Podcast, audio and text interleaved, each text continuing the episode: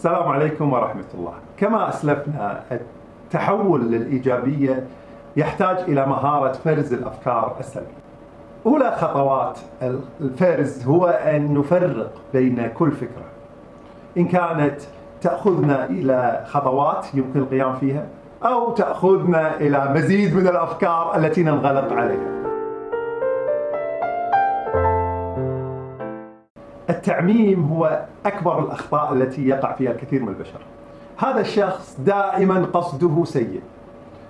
احصر كلماته ابدأ سجل ما يكلمك فيه ثم حاول أن تفرز إن كانت جميع كلماته قصدها سيء أم أنك تقوم بتضخيم كلماته السيئة لأنها تزعجك أكثر.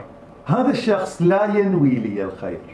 دائما يريد أن يقصد قصد سيء. قم بذات العمل وتعرف على مقاصده. قد تكون ظلمته حينما نسبت إليه القصد السيء وهو قد قصد قصد سيء في حالة أو حالتين وباقي الحالات هو يعاملك بإيجابية. الشركة تريد إنهاء عملي. مثل هذه الفكرة يجب أن نتعامل معها. نسجلها في ورقة ثم نضع الخطوات التي سنقوم فيها. نستشير نزور الموارد البشرية نكلم مديرنا نسأل عن خطة الشركة لتخفيف الموظفين. مثل هذه الخطوات ستأخذنا إلى خطوات إيجابية وتأخذنا إلى أن, إلى أن نقوم بالاستعداد. نحو خطواتنا القادمة.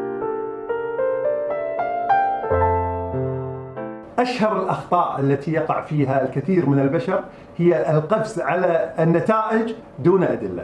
يعزمنا شخص من الأشخاص فنأكل ما نستطيع ونترك ما لا نريد.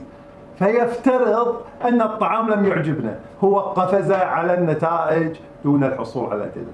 ولو أنه سألنا ما هي ظروفك لاشتكينا له من نزلة معوية للتو خرجنا منها. الأمثلة كثيرة على الأفكار السلبية والأفكار الإيجابية.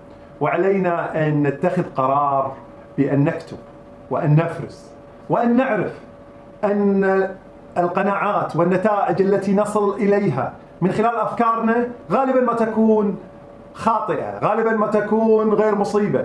بينما النتائج التي نحصل عليها من الواقع ونقدم عليها أدلة لأنفسنا هي غالبا ما تكون نتائج سليمة وتجعل حياتنا تكون سليمة مثلها تمنياتي للجميع بحياة إيجابية. السلام عليكم ورحمة الله.